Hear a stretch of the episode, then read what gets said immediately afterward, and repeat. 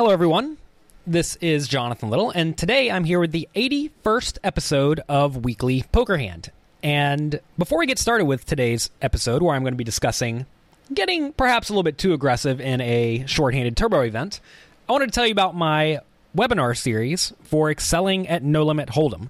Um, with excelling at No Limit Hold'em, it was a book I made with 18 other professional poker players and mindset experts.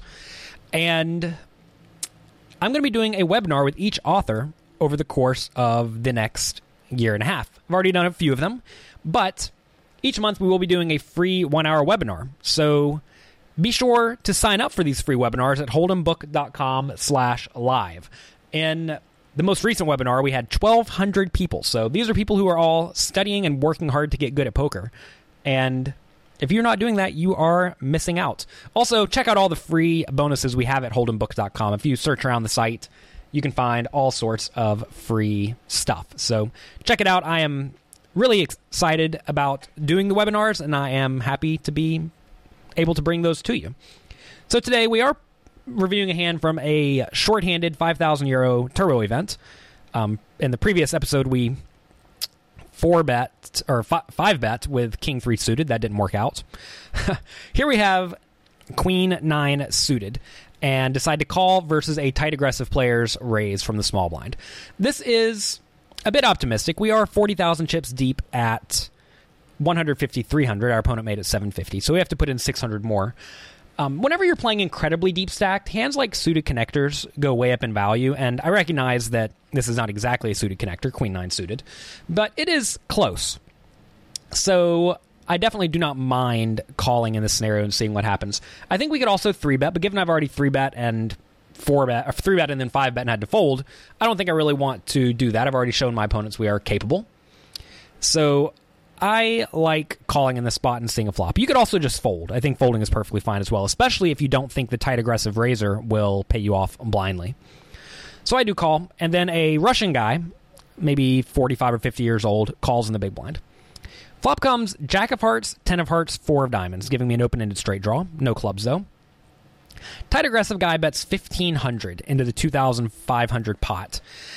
And I like to call in this spot. I mean, it's a pretty rough situation. If I check raise and my opponent calls, I'm usually very unhappy, and I'm uh, pretty much obligated to barrel a lot of turns, especially ones that make the board any scarier, like any overcard or any um, any hearts. So that's not really what I want to happen, especially given my opponents may already think that I'm crazy. And if I call, there's no real guarantee I'm going to get paid off if I do improve to the straight. So I don't really love this scenario. I, I think I'm stuck with two pretty bad options, either call or raise. And um, given I've already failed at being aggressive early in this tournament, I decided to call.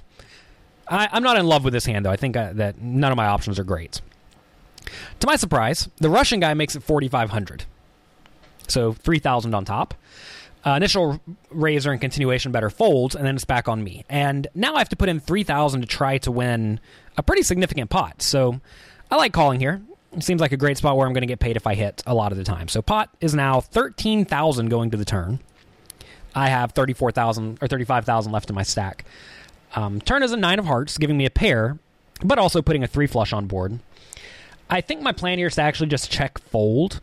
This card should be very good for my opponent if he had a draw. And if it goes check, check, uh, I can generally assume that my opponent has some sort of strong value hand, like a flopped set or something like that, or flop two pair. So I'm not in love with the scenario. I'm just check folding at this point. So I check turn, and my opponent. What does he do? He checks behind. Okay. So that makes me think he probably has the strong value type hands like Jack 10, um, pocket jacks, pocket 10s, pocket 4s. Maybe a hand like Ace Jack maybe hand like King Jack that is sort of overplayed. So the river brings the six of hearts, putting a four flush on board. And now I have to ask myself if I bet in this spot, will my opponent call with the two pairs and the sets? And this is a very player dependent scenario. Uh, I think it does depend a lot on what he thinks about me and also just generally if he views a non flush hand here as you know, quote unquote good. But if you take a look at this, the only hearts that are going to be in a, uh, a pretty easy calling spot if I bet are going to be the ace, king, and queen of hearts. Um, Jack 10 and 9 are on the board, so then my opponent's going to be stuck calling like an 8 of hearts, which is almost certainly not in his range, given he raised the flop. Um, maybe he had a hand like 8 7 of hearts and decided to raise flop. That would make some sense, but you think he would just go ahead and bet that on the turn for value, hoping that I have something that can pay him. So I think I'm really only concerned with a hand like Ace of Hearts, Jack of X, and King of Hearts, Jack of X. Every other hand should not realistically be in my opponent's range. So, given that I'm only concerned with those two cards, I think this is a pretty easy spot to bluff. And you're going to find that in general, whenever the board runs out of four flush, you have to be pretty happy to bluff, especially if you have no showdown value. And in this spot, even though I do have middle pair, you have to recognize Queen 9 on Jack 10 9 6 4 with four hearts is not a good hand. We have realistically no showdown value here. So I think this is a pretty good spot to bluff. So now I have to ask myself, how much should I bet? Well, if my opponent has an ace or a king of hearts, he's never going to fold, no matter what I do.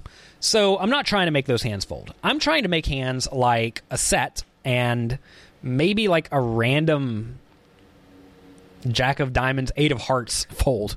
Although again, I think that's pretty impossible to have for my opponent to have. So really, I'm asking how much do I need to bet to make the sets and the two pairs and the um, Ace Jack without the heart fold? And I don't think I need to bet too large. I think if I bet something like half pot, that will get the job done. I could maybe size it even a touch larger if I feel like it. Um, I like to bet 5,500 into the 13,000 chip pot, which is a bit less than half pot. And I think this is fine. It looks like I'm trying to get called. And again, when you're playing against good thinking opponents, and um, I did preface this by saying my opponent was a 50 year old Russian guy, but you have to recognize everyone who is playing 5,000 euro buy in turbo events uh, tend to be reasonably good players. Know, they're all competent in thinking. A lot of people will look at this bet and think, well, my opponent's clearly trying to get called. I have to fold. And uh, so for that reason, I, I, like this bet size in this scenario. I think it's great. Also, notice it saves money when my opponent does have the ace or the king, and he just never folds. And let's see if he folded this time. Remember last time the overly aggressive play didn't work out, but this time it does. My opponent folds.